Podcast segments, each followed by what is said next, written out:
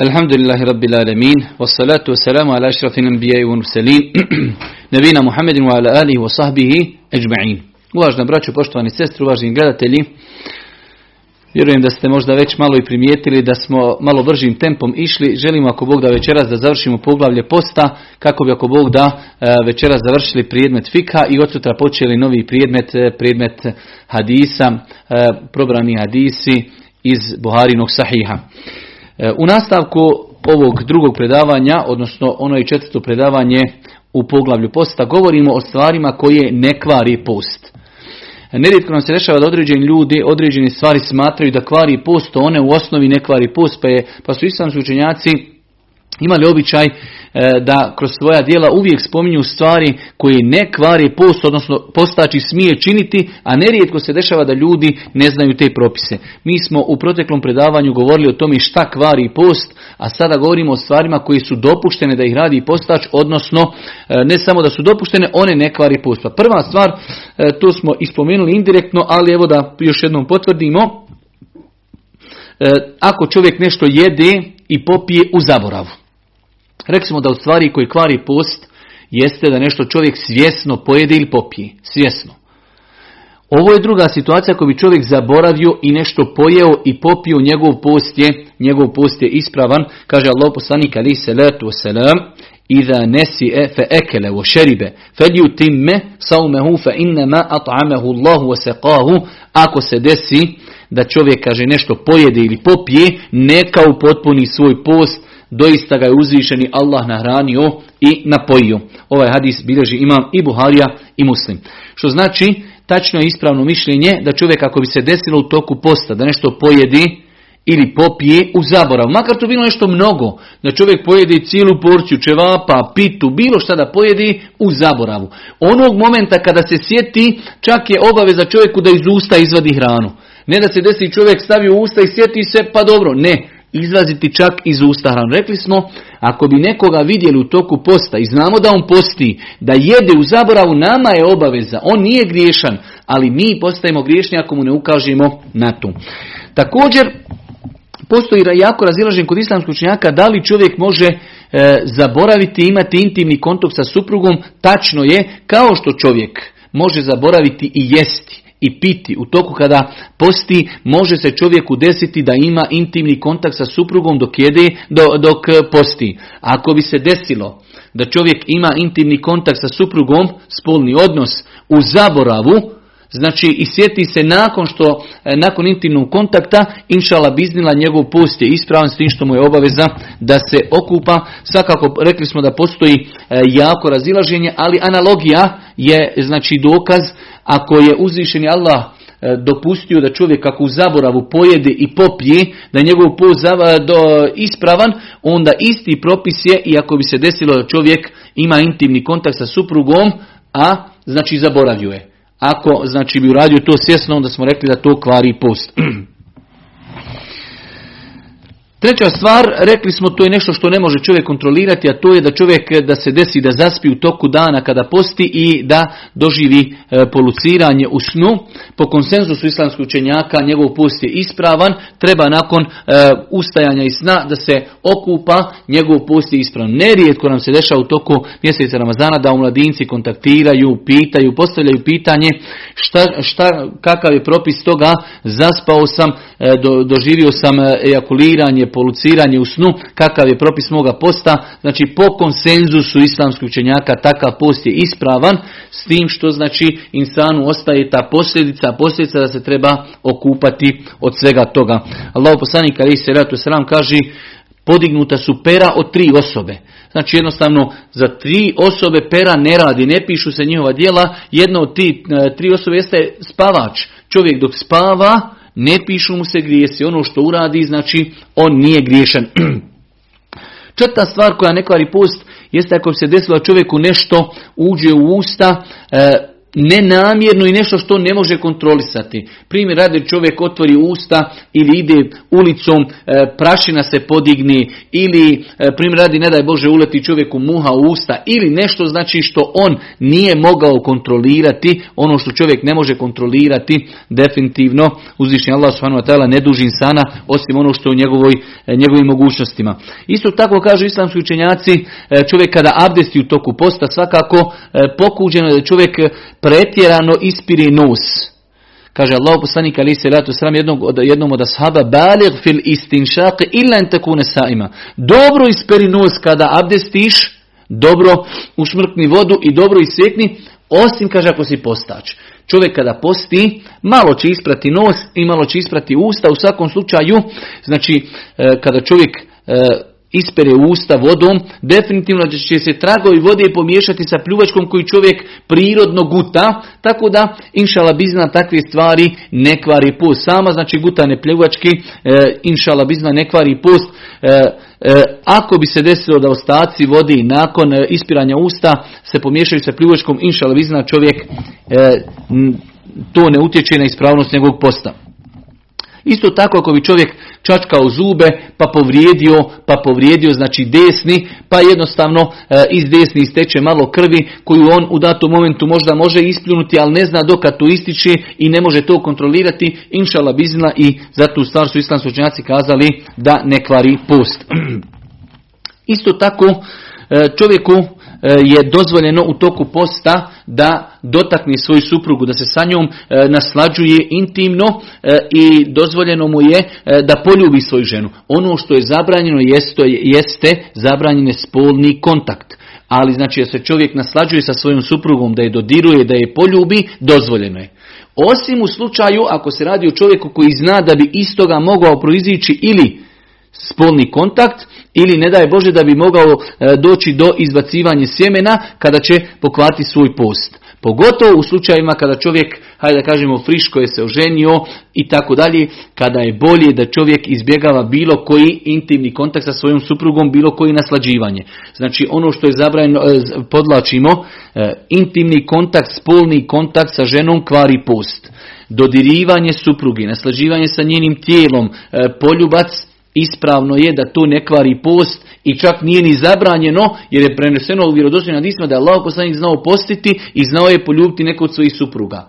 Ali ovdje e, čisto iz predostrožnosti kažu islamski učenjaci ako insan zna da bi to moglo uzrokovati ne daj Bože da padne u zabranu činjenja e, spolnog kontakta ili ako bi se moglo desiti da znači dođe do ejakuliranja sjemena tada svakako treba da to ostavi. Isto tako dozvoljeno je čovjek u toku posta da koristi misvak.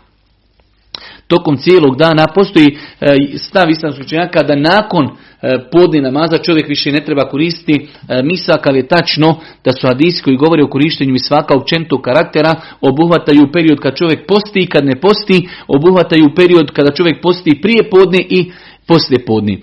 Analogno tome je dozvoljeno čovjeku da koristi u današnje vrijeme četkicu za zube i e, kaladont ili pastu za zube, znači prilikom pranja zuba svakako da se potrudi maksimalno da ništa od vodi i od e, pasti ne proguta. Znači dozvoljeno čovjeku u toku posta da e, koristi misvak tokom cijelog dana zbog hadisa, općeniti hadisa koji postiču čovjeka na korištenje misvaka. S druge strane, dozvoljeno čovjeku u toku posta da koristi četkicu za zube i pastu za zube, s tim što će se maksimalno potruti da ništa od toga ne proguta.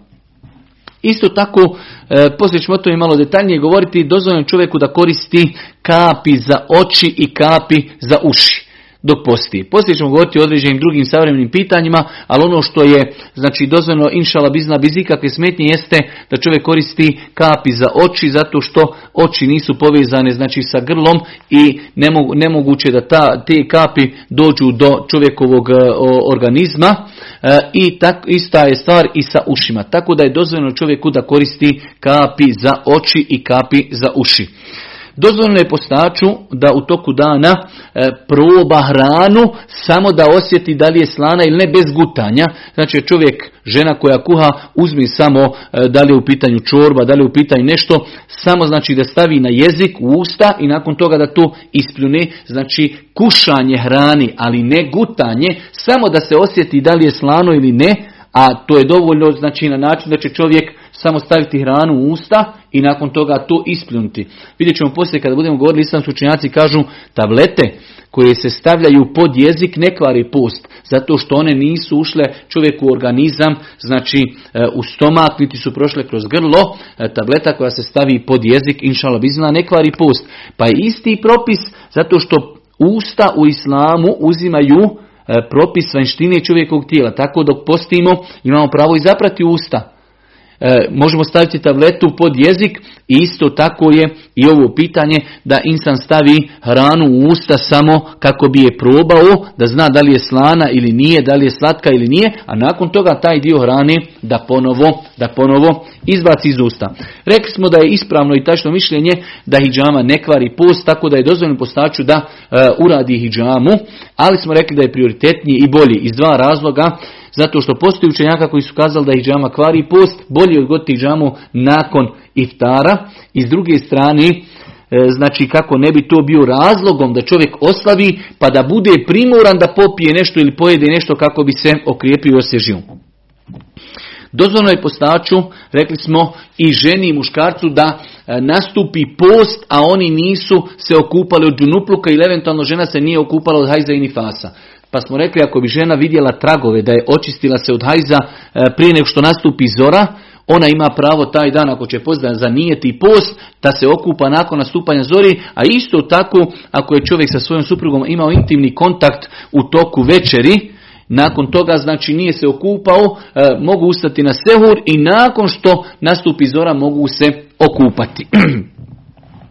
Nakon što smo vidjeli šta je, šta su islamski učenjaci spomenuli, šta je dozvoljeno da čini postać i šta sve ne kvari post, e, treba spomenuti Ko su to kategorije ljudi kojima je dozvoljeno da ne posti? Mi smo spomenuli ko su kategorije ljudi kojima je obaveza da posti. Rekli smo da je to musliman, da je to punoljetan insan, da je to razuman insan, da je to zdrav insan koji nema nikakvih prepreka, nije bolestan i nije na putu. I rekli smo kad su u pitanju žene da treba da su čiste od hajza i nifasa. Ako se ovi uvjeti ispune jednoj osobi, njoj je obaveza da posti. Ako je čovjek musliman, ako je punoljetan, ako je razuman, ako zdravstveno može izdržati, znači nije bolestan, nije na putu i žena ako je u pitanju, ako je čista od hajza i nifasa, takvim osobama generalno svakoj pojedinačnoj osobi je obaveza da posti. E sada imamo u islamu nekoliko kategorija ljudi koji su, hajde da kažemo, toleriše im se da li da posti ili da li ne posti, imaju pravo da posti ili da ne posti.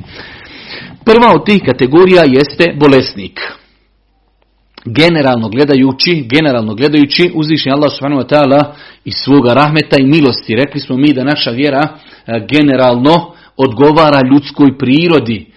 Uzvišeni Allah je daleko od toga da ljudima naredi nešto što će im štetiti. Nelogično bi bilo, nelogično bi bilo čovjek bolestan u bolnici, liječi se operaciju i kažemo Ramazan je moraš postati.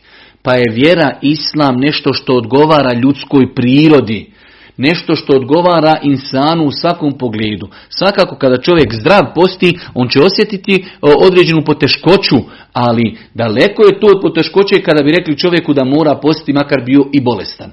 Pa je znači prva kategorija ljudi kojima je dozvoljeno da ne poste generalno gledajući govorimo o podjelama bolesnika posti jesu bolesnici kaže uzvišeni Allah subhanahu wa ta'ala fa men kane minkum meriban ev ala seferin fa iddatu min ejamin uhar Ko od vas bude bolestan ili bude na putu, pa te dane ne posti, neka toliko dana naposti. Islamski učenjaci Ibnu Kudame i drugi navode konsenzus islamskih učenjaka da je bolest jedan od razloga, jedan od razloga koji čovjeku daju pravo da ne posti. Generalno gledajući, a vidjet ćemo da postoje tri kategorije, tri kategorije, tri kategorije bolesnika. Znači, generalno smo rekli, prva kategorija ljudi koji ima pravo da ne postoji u mjesecu Ramazanu jesu bolesnici, pa makar oni imali ona druga svojstva da su muslimani, da su punoljetni i tako dalje, ali bolesniku nije obaveza da posti. Kažu islamski učenjaci, bolesnici se mogu podijeliti u tri kategorije. Imamo prvu kategoriju, a to je da čovjek ne može postiti. Toliko je bolestan da ako bi postio dovodi svoj život u pitanje. I ovdje imamo problem, nerijetko se dešava da naši e, roditelji, naši djedovi postoje možda 30-40 godina i posti razboli se i onda i doktor kaže nemojte postiti, šteti vam. Kaže kako će ostaviti post i onda ljudi poste i pogorša im se stanje. Pa znači kategorija ljudi kojima post šteti. Post im šteti do te mjere da e, dovode u pitanje svoj život. Takvim ljudima je zabranjeno postiti. Takvim ljudima je zabranjeno postiti i dozvoljeno mi da ne posti. S tim što ako bi postili, s tim što ako bi postili, njihov post je ispravan. Ali Islam im zabranjuje da posti. Zašto? Zato što putem posta se pogoršava njihova bolest. Pa znači prva kategorija i to je najveća kategorija ljudi kojima post šteti. Do te mjere da čovjek može dovesti svoj život u pitanje. Imate ljudi koji imaju terapiju, Jednostavno ako ne uzme na podne terapiju, on dovodi svoj život u pitanje. I onda čovjek kaže jednostavno neću ja uzeti terapiju pa nek bude šta će biti. Takav insan znači ne daj Bože da to bude razlogom, da to bude razlogom njegove smrti, moglo bi se kazati možda i nije daleko da je počinio samoubistvo, znao je da mora uzeti lijek. Pa čovjek znači koji dovodi svoj život u pitanje, njemu je obaveza da ne posti. Ako bi postio, i ispostio, njegov post je, njegov post je ispravan. Sa, sa grijehom kojeg ima, znači čovjek je griješan, ali njegov post je ispravan. Imamo drugu kategoriju, a to je da čovjek mogao bi postiti, ali sa velikom poteškoćom. Ali ako ne, poš, ne posti, Mnogo mu to olakšava. To je, eh, ajde da kažemo, osnovna kategorija bolesnika. Čovjek je bolesnik, jednostavno kada bi postio, možda bi mogao izdržati, možda ne bi doveo svoj život u pitanje, ali bi mu to predstavljalo veliku poteškoću. S druge strane, velika olakšica mu je da ne posti, takvim ljudima je dozvoljeno da ne posti. Takvim ljudima je dozvoljeno da ne posti, ako bi oni postili, njihov post je ispravan. Svakako da im je pokuđeno da poste zato što imaju veliku potrebu za ovom olakšicom. Imamo treću situaciju, to je neka situacija najniža da čovjek bukvalno ono jezički, za njega kažemo bolesnike, ali jednostavno lako može postiti. Primjer radi čovjeka boli zub, ili čovjek ima posjekotinu na ruci, ili slomio je nešto i tako dalje, ali jednostavno to nema nikakve veze sa postom, ali ipak je čovjek u jednu ruku bolesnik, takvoj osobi je obaveza da posti takvoj osobi je obaveza da posti. Pa znači imamo tri kategorije postača. Imamo postače kojima bi post štetio do te mjeri da ne daj Bože dovodi svoj život u pitanje. Takvim osobama je zabranjeno postiti. Obaveza im je da ne posti. A ako je posti njihov post je ispravan. Imamo drugu kategoriju ljudi kojima post predstavlja veliku poteškoću, ali ne šteti im jednostavno, e, ali im je teško. Takvima ljudima je pohvalno da koriste olakšicu, pokuđeno im je da poste, a ako bi poste njihov post opet ispravan. Imamo treću kategoriju, najnižu, jednostavno ljudi za njih se kaže da su bolesnici, ali nevezano za post. Tako za takvim ljudima je, takvim ljudima je obaveza da posti.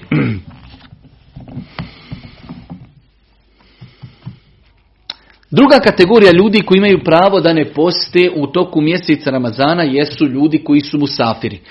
Vjerujem da se većina vas, pogotovo oni koji pripremaju ako Bog da ispite, sjećaju se da smo mi govorili o čovjeku Musafiru i njegov odnos prema namazu. Pa osoba koja je Musafir u pogledu namaza, ta osoba je Musafir u pogledu posta. Pa znači da bi za nekoga kazali da je Musafir, rekli smo treba da iziđe iz mjesta gdje živi, treba da je odlučio da će putovati Rekli smo da imaju dva mišljenja, ali ono jedno mišljenje je 80 km i više, a po jednom mišljenju je da treba da se u njegovom narodu, jednom običaju kaže da on to mjesto gdje će putovati, to se smatra u narodu, u običaju tog naroda da je to putovanje, pa smo rekli da je lakše zaprakticirati mišljenje džumhura islamskih učenjaka, da se to precizira i ograniči, a da je s aspekta dokaza jače ovo drugo mišljenje da se to ne precizira. U svakom slučaju, znači musafir je osoba koja putuje nekim putovanjem koje je dalje od 80 km. Takva osoba se smatra u islamu musafir i samim tim on kada je u pitanju Ramazan ima pravo da ne posti. Ovo je bitno, ima pravo. U svakom slučaju i musafiri se mogu podijeliti u nekoliko kategorija. Znači prva stvar jeste e, uvjet Allah Đelšan kaže femen kanem omen kane minkum meridan u ala seferin fa min ayamin ukhar ona je od vas ko bolestan ili je na putovanju pa ne posti onda će napostiti toliki broj dana nakon Ramazana. Rekli smo ko je musafir, osoba koja putuje 80 km i više, Svakako nije uvjet da bi koristili tu olakšicu da moramo doći do 80 km. Ono je bitno da mi imamo namjeru da ćemo putovati 80 km i više i da iziđemo iz mjesta u kojim živimo. Definitivno, kao što smo govorili za namaz, ne može čovjek početi kratiti, spajati namaze, a on još u mjestu boravka, isto tako i za post. Ne može čovjek kazati sutra poslije podne i namaza krećem, e, rećemo iz Sarajeva, krenuo sam za, za krajinu i ja taj dan neću postiti. Ne, čovjek treba zapostiti, pa kada iziđe iz mjesta u kojim se on nalazi iz Sarajeva, kreni na autoput, on tada ima pravo da, po davnim kažemo, pokvari svoj post, jer je musafir. Postoji također ono poznato razilaženje, to je da li ljudi koji idu negdje putuju i na tom putu će činiti određene grijehe, da li oni imaju pravo na olakšice spajanja, kraći namaza, potiranje po mestvama i E, ne, e, da, da ne postoji. Allah najbolje zna argumenti koji ukazuju e, da je čovjek dozvoljeno da ne posti na putu su opće karaktera pa ispravno da se ne gleda šta će čovjek činiti na putu već je ispravno da su ti argumenti u pogledu toga općeniti. Rekli smo da je tačno ispravno mišljenje da čovjek ne može početi koristiti olakšice putovanja dok je u mjestu u kojem boravi. Tako da imamo, imamo dvije situacije. Imamo situaciju da bi čovjek krenuo na put prije pojave zori. Čovjek, evo opet navodimo primjer, Sarajevo želi čovjek da e, kreni negdje na putovanje prema Velikoj Kladuši i ako je zora u 4 sata, on je u 3 sata krenuo i izišao iz Sarajeva. Takav čovjek po konsenzusu islamskih učenjaka ima pravo zato što ga je na putovanju zadesio početak posta. Već imamo drugu kategoriju, a to je da čovjek u toku dana kada posti postane musafir. Primjer radi čovjek u 12 sati, klanjao je podne i kaže, e sad ja krećem za Tuzlu ili za Krajinu i napusti Sarajevo. Da li takva osoba ima pravo da e, koristi olakšice e, putovanja, to jest da ne posti? E, velik broj islamskih učenjaka, velik broj islamskih učenjaka kazao je on taj prvi dan kojeg je zapostio kod kuće nema pravo da, da ga pokvari, ali je tačno inšala mišljenje, tačno je mišljenje onog momenta kada čovjek iziđe iz naseljenog dijela svoga, e, svoga grada u kojem živi, on postaje mu safir, samim tim može kratiti namaze, može spajati namaze, ako ima zatim potrebu, može potirati tri dana po mestama i može da ne posti, pa i taj dan kojeg je on zapostio. Primjer radi, ako se desilo čovjek je zapostio, klanjao je podne i krenuo je za Tuzlu ili je krenuo za Krajinu ili je krenuo za Mostar. Kada iziđe iz Sarajeva u ovom slučaju, on više postaje mu safir, ako hoće može prekinuti svoj post. Ako hoće. Nakon toga dolazimo do situacije da imamo, znači, pogotovo u današnje vrijeme, kada je putovanje olakšano, ali imamo nekoliko pravila. Prva stvar, čovjek ako postane mu safir, putuje više od 80 km, on je musafir, bez obzira što je putovanje avionom, bez obzira što je putovanje u autu, na njega se odnosi kuranski ajet, ako ste vi musafiri, možete da ne postite. Ok. Imamo situaciju da čovjek lakše mu je na putu da ne posti. Lakše mu je da ne posti, jednostavno e, naporno je, pasoške kontrole, vruće je, auto, daleko putuje, lakše mu je da ne posti. Tako i osobi mi kažemo bolje te ne postiš, zato što mu je lakše da ne posti.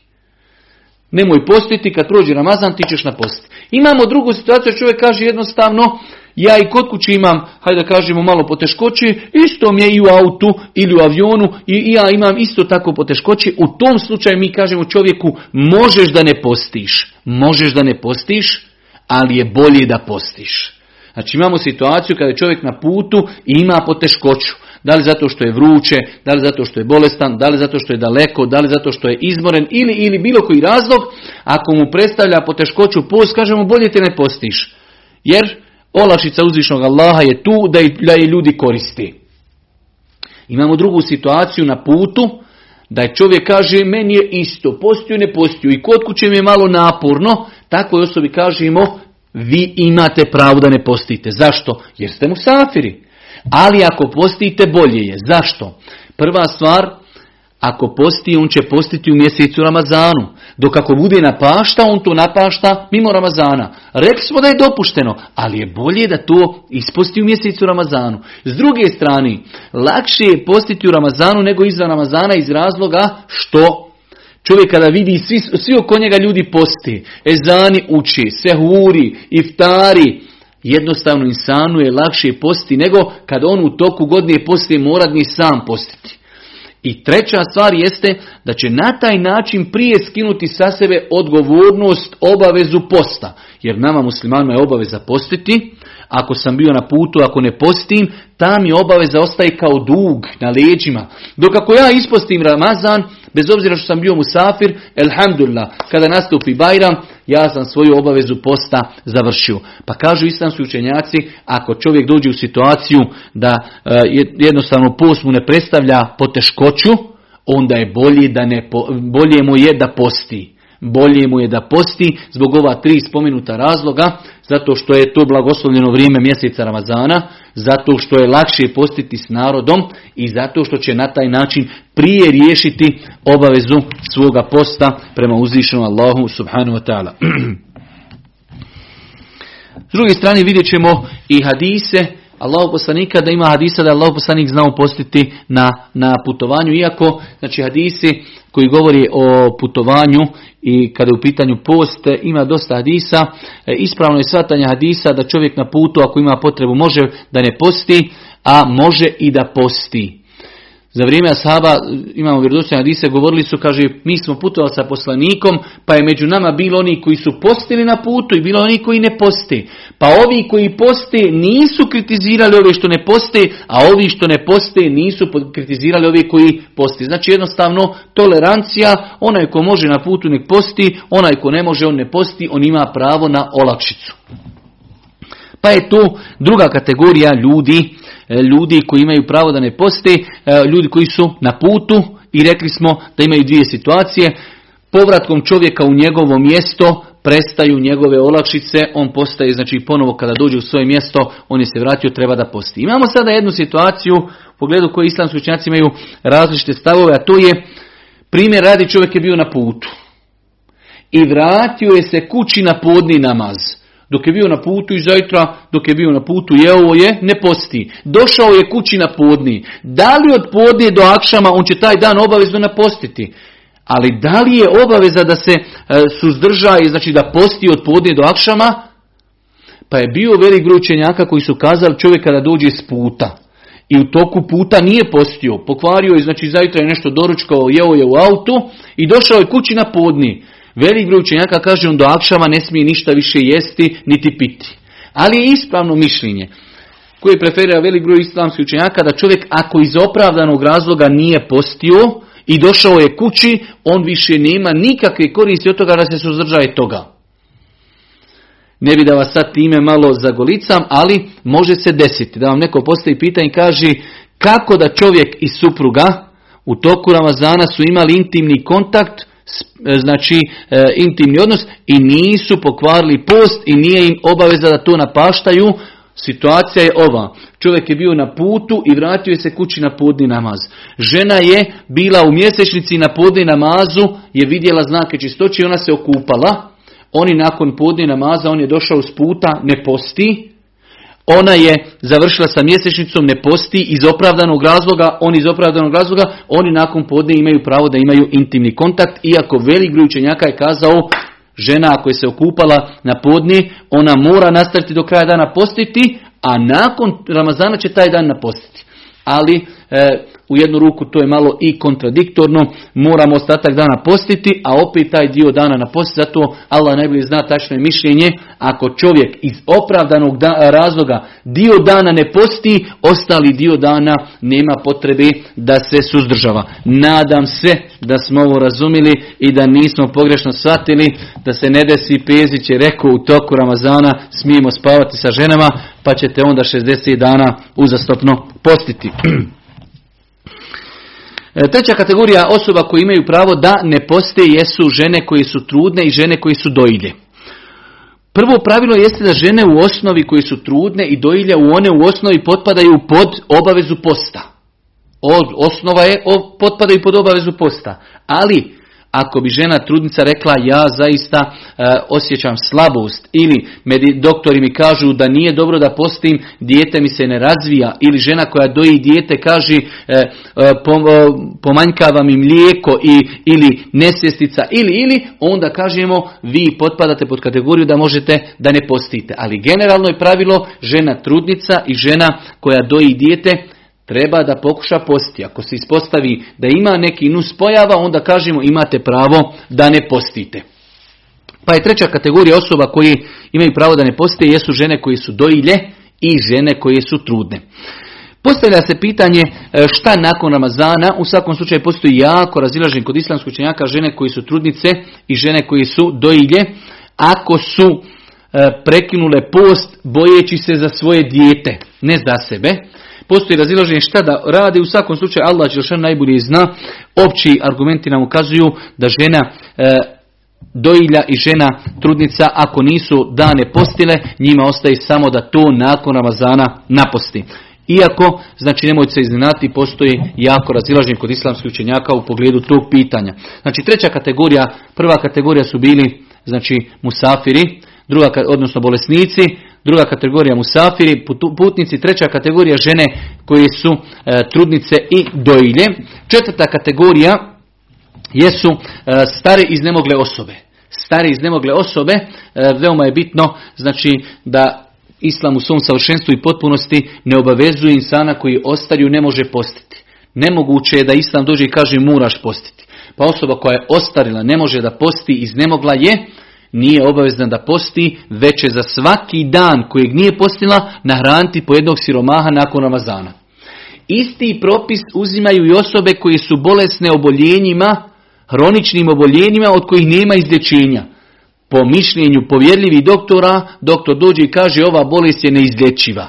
Nemoguće, znači čovjek se izlječi od ove bolesti, Takav insan uzima propis osobe koja je stara iznemogla. Jer stara iznemogla osoba, Allah najbolje zna, nikad se više neće vratiti da bude e, mlada pa da posti. Pa su islamski učenjaci kazali, stara iznemogla osoba e, nije obavezna da posti, ako može nek posti, ako ne može, za svaki propušteni dan će nahraniti po jednog siromaha. Isti propis uzimaju i osobe koje, koje e, znači boluju oboljenjima koja su neizlječiva. Poslije ćemo inšala o tome govoriti, ali možda nije loše sad da spomirimo. E, velik broj naših sestara nakon što u Ramazanu ne posti, zato što su bile dojilje ili trudnice, nakon Ramazana dođu i kažu mi ćemo nahraniti sirom, ima neko nahranjivanje siromaha, ne moramo postiti i tako dalje. Zapamtite jedno veliko pravilo. U islamu samo dvije kategorije nakon Ramazana mogu da se iskupe za dane koji nisu postile osobe ove stare iznemogli zato što neće se one nikada vratiti u mladost i osobe koji su bolesne oboljenjem koje je trajno. Žena trudnica će roditi i nakon Ramazana može napostiti. Žena dojilja će dojiti i doće vrijeme kada će prestati sa dojenjem djeteta pa će napostiti zato što je zdrava. Tako da žene ako su post, e, nisu postile zato što su trudnice ili zato što su, zato što su e, dojile, dje, dojile djecu, nemaju pravo nakon Ramazana da se iskupljuju nahranjivanjem siromaha. Već moraju to napostiti, moraju to napostiti. pa je četvrta kategorija osoba koje ne moraju postiti jeste osoba koja je iznemogla e, osobe koje, i osobe koje boluju oboljenjima koja su trajna. E, I peta stvar jeste, islamski učenjaci neki kažu za osobe koji rade teške poslove toliko su teški poslovi da jednostavno izmori ih glad da ne mogu znači bukvalno izdržati. Kažu islamski učenjaci u takvim situacijama osoba će zapostiti, osoba će zapostiti onda u toku dana kada osjeti veliku glad prekinut će post i jesti onoliko koliko mu je dovoljno da izdrži taj dan. Svakako toliki broj dana će i napostiti. Znači kada je u pitanju e, ljudi koji imaju teške poslove, Neće oni ustati normalno na doručak i kaj i nakon danas ne postim, idem na doručak. Ne. Svaki dan treba da zaposti. Možda Allah Đelšanu nekim danima mu dadne posebnu snagu, možda padne kiša, možda ga malo razgali, možda taj dan ne budu radili, možda se nešto desi na gradilištu pa ne budu radili teške poslovi i tako dalje. Svaki dan trebaju zapostiti i onda kada dođe vrijeme da ne mogu više da izdrži, znači da je teško izdržati, tada će prekinuti post, pojesti hrane i popiti vode onoliko koliko im je dovoljno da izdrže do kraja dana. To je pet kategorija koji su islamski učenjaci spomenuli u ovom pitanju.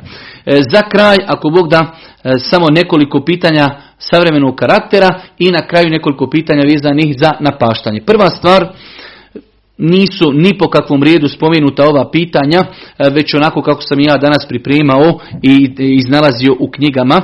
E, postavlja se pitanje e, u toku dana kada čovjek posti prijegled gastroskopija i kolonoskopija. Gastroskopija za one koji znači ne znaju, vjerujem da svi znate, jeste gutanje kamere na usta, dok kada je u pitanju kolonoskopija, to je pregled na analni otvor, znači ubacivanje kamere u ljudsko tijelo. Kada je u pitanju gastroskopija, nemoguće je kameru ubaciti u ljudski organizam, osim da na njenom vrhu ima određenih, e, ajde da kažemo, smjesa i masti koji će ući u ljudski organizam i zbog toga kažu islamski učenjaci da gastroskopija kvari post. Za razliku od kolonoskopije, znači e, e, koja pregled se vrši kroz analni otvor, inšala bizna to ne kvari post. Rekli smo za tablete koje se stavljaju pod jezik da je tačno da islamski učenjaci kažu pošto to nije ušlo u ljudski organizam putem grla niti putem nosa nije došlo e, u sistem za probavljanje da to uz Allahu pomoć ne kvari post jer smo rekli da usta u islamu unutrašnjost usta uzima propis vanjštine ljudskog tijela. Kad su u pitanju inekcije, inekcije se mogu dobivati e, u meso i takve inekcije, inšala bizna ne kvari post, inekcije koji se dobivaju e, koji se dobivaju pod kožu i takve inekcije ne kvari post, ostaje treća kategorija inekcija, to su inekcije koji se daju u venu direktno. E, te kategorije, te inekcije možemo podijeliti u dvije kategorije, inekcije koje su hranljive, znači odnosno e, njihova svrha je da nadomjeste čovjeku hranu ili piće kao što su infuzije, i imamo kategoriju koji nisu e, tog karaktera, pa ako su inekcije ili infuzije hranljivog e, sastojka, one kvari post, ako nisu, one ne kvari post. Rekli smo primanje krvi, pogotovo u slučajevima kada se znači e, daje bolesniku plazma i na taj način čovjek ojačava, islamski učenjaci kazali su da u tom slučaju čovjek kvari mu se post. Isto tako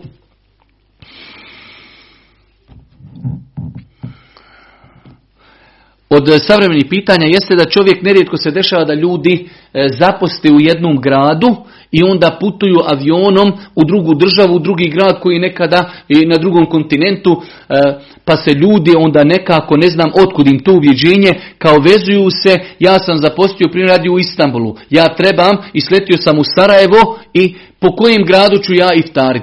Čovjek iftari po gradu u kojim se nalazi.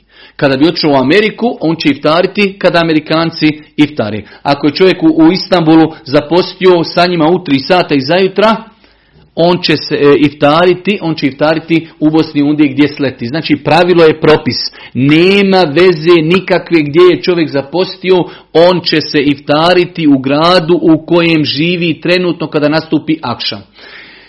Slično pitanje da se zna desiti da čovjek zna doživi iftar na aerodromu. Iftari se, zašlo je sunce i nakon toga avion poleti i kada poleti ponovo gore ugleda sunce, taj čovjek je svoj dan upotpunio, znači on je na mjestu gdje je živio, zašlo je sunce i on je se iftario. Nakon toga što je ponovo ugledao sunce, znači za njega to ne znači ništa. Isto tako ako čovjek se vozi u avionu, u periodu dok sunce znači zalazi, on će se orijentisati znači po viđenju sunca kada sunce zađe za horizont, tada će se inšallah iftariti. Od savremenih pitanja jeste i rekli smo korištenje e, kapi za oči i za uši i samim tim i nošenje e, znači ovih u očima, ne znam više ni kako se zovu, e, na arapskom se zovu sočiva, na bosanskom adesat, na arapskom nošenje sočiva u očima, stavljanje kapi u oči i uši ne kvari inšala biznila pust. Kad su u pitanju o kapi za nos, Boži poslanik rekao na mashabu, kaže isperi usta i nos, ali nemoj pretjerivati u toku posta. Pa kažu islamski učenjaci, ako bi se radilo samo o ukapavanju jedne kapi u jednu nozdrvu i druge kapi u jednu nozdrvu, inšal bizna to ne kvari post. Dok ako bi bilo više ukapavanje i to prošlo, znači u ljudski organizam, to može uzrokovati e, neispravnost posta, tako da čovjek treba e, biti pažljiv kad su u pitanju korištenje kapi za nos. Rekli smo oči i uši u pogledu toga inšala nije problem.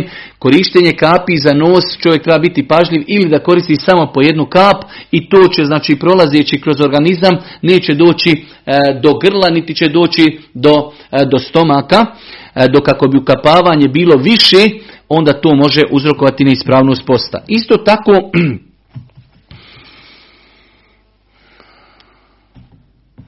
imamo određene flastere koji se lijepe po, po ljudskom tijelu sa različitim, e, ajde da kažemo razlozima i oni koji se bave medicinom sigurno znaju o čemu se govori. Znači imamo različite flastere, čak imamo flastere e, koji su izmišljeni e, kao razlog toga jeste da tijelu nadomjeste nikotin kojeg čovjek konzumira želi da ostavi cigare. U svakom slučaju korištenje e, tih flastera u toku posta uz Allahu pomoć ne kvari, uz Allahu pomoć ne kvari post.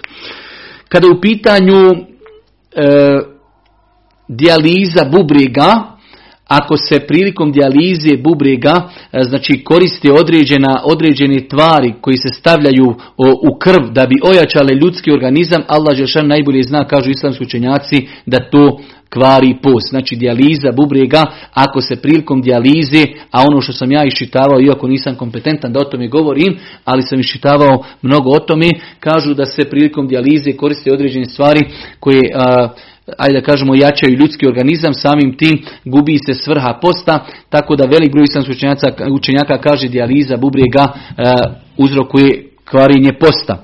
Isto tako, kad su u pitanju čepići koji se koriste e, znači e, putem analnog otvora uz Allahu pomoć e, ne kvari post. Ne kvari post osim ako bi se zaista desilo da određene table, određeni čepići se koriste baš kao nadomještavanje hrane za ljudski organizam, ali ono koliko mi je poznato u većini slučajeva stvari koje se koriste znači e, putem analnog otvora ne koriste se kako bi se jačao organizam, u većini slučajeva to vezano za temperaturu i nešto slično tomi. Isto tako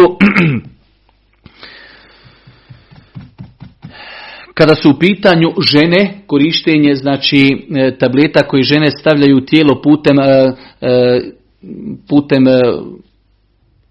intimnog eh, dijela tijela, e, inšala biznila ako se to samo stavlja zato što je to lijek, inšala biznila to ne kvari, ne kvari post, kao što kažu islamski učenjaci eh, da medicinski pregled, medicinski pregled kada je u pitanju ginekološki pregled kod žena, da te stvari uz Allahu pomoć ne kvari post. Za kraj nam ostaje samo da progovorimo nekoliko riječi, inšala veoma kratko, o napaštanju i time smo ako Bog da i time smo zaokružili poglavlje postaje ako Bog da od sutra nastavljamo sa novim predmetom i novim poglavljem nastavljamo sa predmetom hadisa iz Buharine zbirke hadisa. Kada je u pitanju napaštanje, mi smo spomenuli da imamo kategorije ljudi koji imaju pravo da ne poste, pa smo rekli da su to bolesnici, da su to musafiri, da su to žene koje su dojilje, e, stari iznemogle osobe.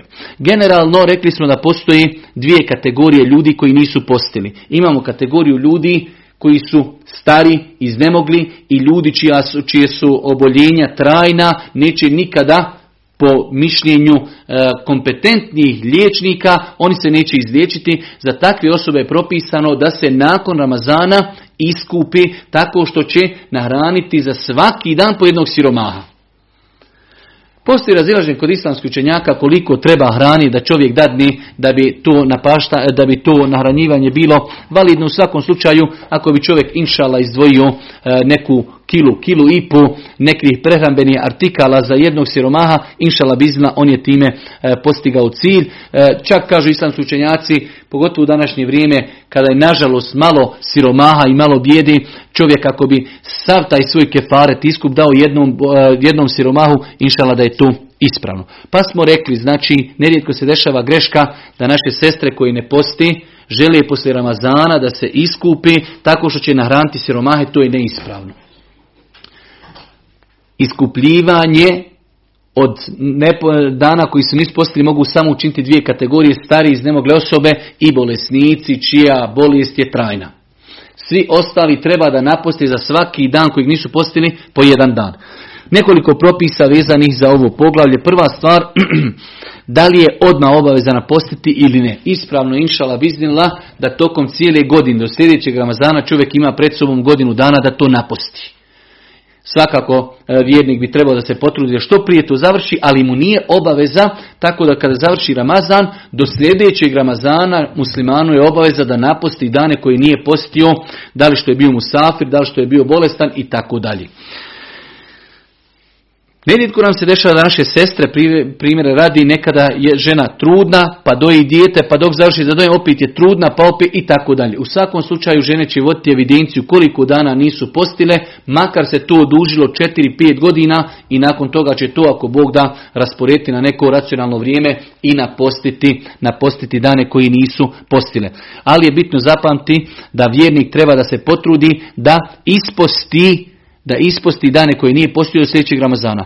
Kada bi e, odgodio s opravdanim razlogom do sljedećeg Ramazana, opet će postiti Ramazan, pa nakon Ramazana će napostiti ono što nije postio u prethodnom Ramazanu. Ali generalno pravilo nije obaveza odmah napostiti odmah nakon Ramazana, već je to do sljedećeg Ramazana, Čovjek vjernik ne bi trebao sebi da dozvoli da iz opravdanog razloga, iz neopravdanog razloga ne posti do sljedećeg Ramazana. Ako bi iz opravdanog razloga odgodio skroz do sljedećeg Ramazana, postiće Ramazan, pa će to napostiti nakon tog sljedećeg Ramazana.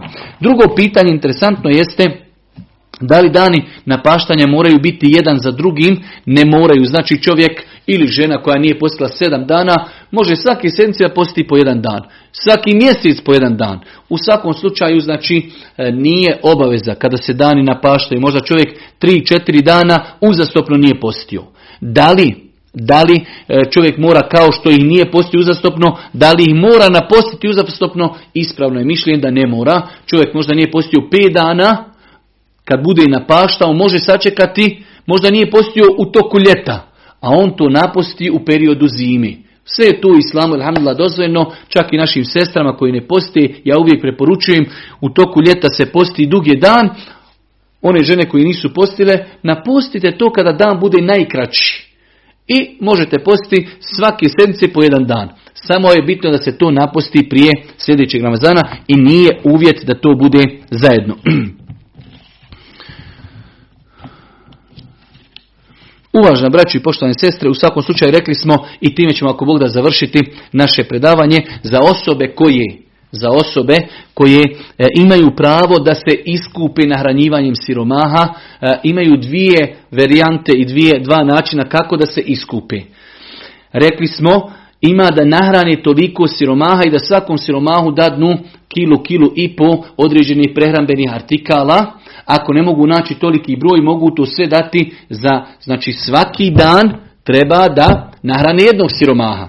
Pa ako primjer radi osoba nije posjetila cijeli Ramazan, onda će znači 30 siromaha i nahraniti da će svakom od njih kilu, kilu i po određenog prehrambenog artikla. S druge strane, može čovjek pririjeti za toliko siromaha određeni obrok i pozvati ih kod sebe i ajde da kažemo kada oni završe taj obrok on je se inšala iskupio time. Pa imamo znači dvije metode, dva načina da se čovjek iskupi za dane koje nije postio, ali pod uvjetom da potpada pod jednu od dvije kategorije. Ili je starac, starica koji ne mogu postiti ili je čovjek koji je odvolio oboljenja koji je neizlječivo. Ima dva načina da se iskupe oni Prvi je način da svakom siromahu dadnu prehrambeni artikala u težini od kilo do kilo i po, ili da to sve objedine i dadnu jednom siromahu. I to je inšala dozvoljeno. Ili da spremi obrok, jedan dobar obrok i da toliki broj siromaha pozovu kod sebe da ih nahrani. Inšala biznila, oni su to završili. U svakom slučaju, braću moja dragi cijeni sestre, mi se ovdje završ, e, zaustavljamo. Mi smo evo u četiri predavanja obradili skoro pa kompletno poglavlje posta definitivno ovo je moje skromno mišljenje da su to propisi koji su potrebni čovjeku muslimanu. Postoji mnogo pitanja u postu, mnogo pitanja u pogledu koji islamski učenjaci imaju različite stavove, ali mi smo evo u četiri predavanja, dva dana rezimirano spomenuli ono što bi trebao da zna svaki čovjek vjernik vezano za post. Mi ako Bog da sutra počinjemo sa novim predmetom, novim poglavljem, počinjemo sa komentarom određenog poglavlja iz Sahiha imama Buhari, subhanaka Allahumma bihamdike, ešhedu in la ilaha ila ve etubu ilaik.